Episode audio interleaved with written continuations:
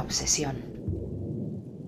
Dos jóvenes amigos que compartían muchas preocupaciones espirituales decidieron pasar unos días de silencio en el bosque, ejercitándose en la contemplación y disfrutando del silencio.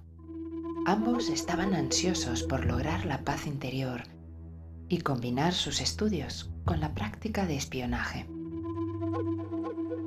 Pocos días después de permanecer en el apacible bosque, pasó por allí una caravana de gitanos. Entre ellos también viajaba una mujer madura, pero de una belleza realmente insuperable, hasta el punto de que los dos jóvenes se sintieron hechizados por ella. Al anochecer, la vieron bailar y quedaron fascinados. Esa noche ninguno de los dos amigos pudo dormir fantaseando sobre el placer de poseer a tan cautivante gitana. Al amanecer, la caravana siguió su rumbo y la bellísima mujer siguió con ella. Pasaron varios días y uno de los jóvenes continuaba obcecado con la gitana. No podía meditar, ni era capaz de encontrar un momento de paz. Daría mi vida por ella, confesó al amigo. Por tenerla una noche en mis brazos, daría toda mi vida. El amigo, preocupado, guardó silencio. ¿Por qué no la vamos a buscar? Sí, voy a ir en busca de ella.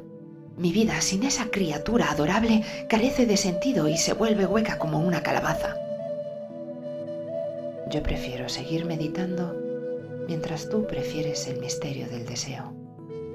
Yo prefiero el de la devoción y tú el del amor apasionado.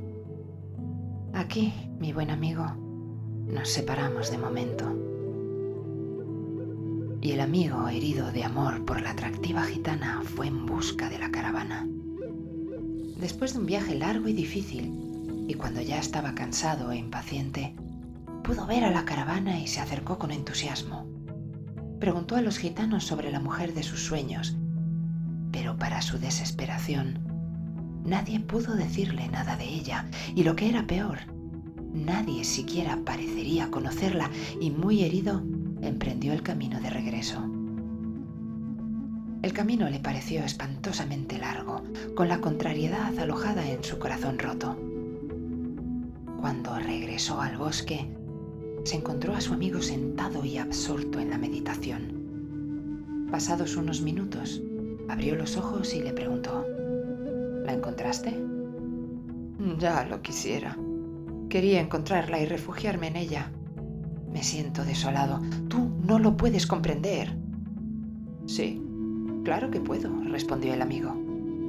Tú fuiste detrás de ella.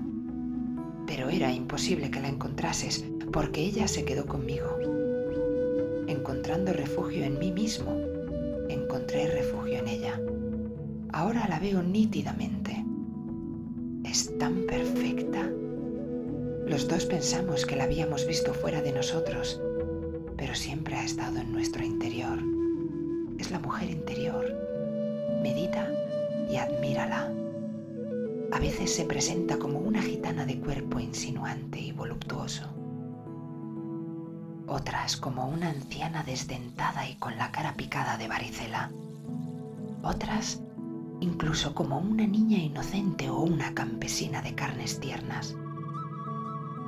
El joven siguió el consejo de su amigo y se puso a meditar. Pasados unos minutos dijo, No puedo verla. No te preocupes, ella te verá y entonces podrás verla. No te angusties ni te impacientes. Pasaron los años y los dos jóvenes conocieron delicadas y buenas mujeres y se casaron con ellas, formando familia. Un día, los dos amigos se encontraron y hablaron. Hay una cosa que me pregunto ahora que ha pasado tanto tiempo. ¿Existió o no la gitana que tanto nos impresionó? ¿Estaba o no fuera de nosotros cuando vimos su baile esa noche de primavera en la que nos hechizó con su presencia? Sí, replicó el amigo. Claro que existía fuera de nosotros.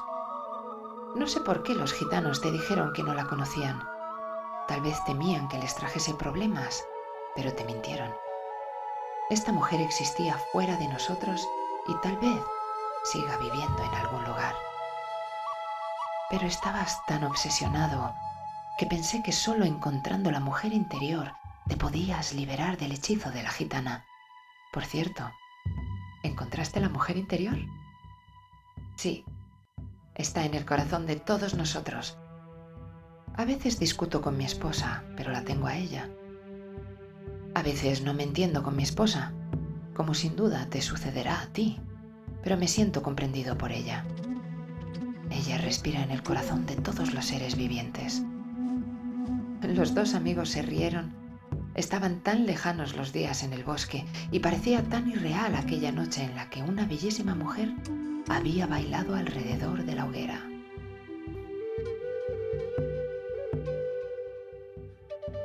No hay que obsesionarse con el amor, y mucho menos evadirnos del propio centro y perder la razón. Sin embargo, no es fácil en los primeros momentos cuando surge la corriente intensa de la energía amorosa. Huir a la angustia, a la ansiedad y a la dedicación, sobre todo cuando no es correspondido. Pero en la medida de lo posible, la persona puede tratar de mantener intensa la conciencia y lo más clara posible. Dependiendo del grado de madurez emocional, vamos a sentirnos más o menos firmes y centrados en la relación de pasión. Pero si la persona se ha completado internamente, si ha superado los conflictos y la ambivalencia interna y emocional, si ha superado las necesidades emocionales y se ha reconciliado con su ser interior, estará más capacitado para que el amor le ayude a motivarse y a tomar las decisiones acertadas y no le hostigue y le lleve a tomar las incorrectas.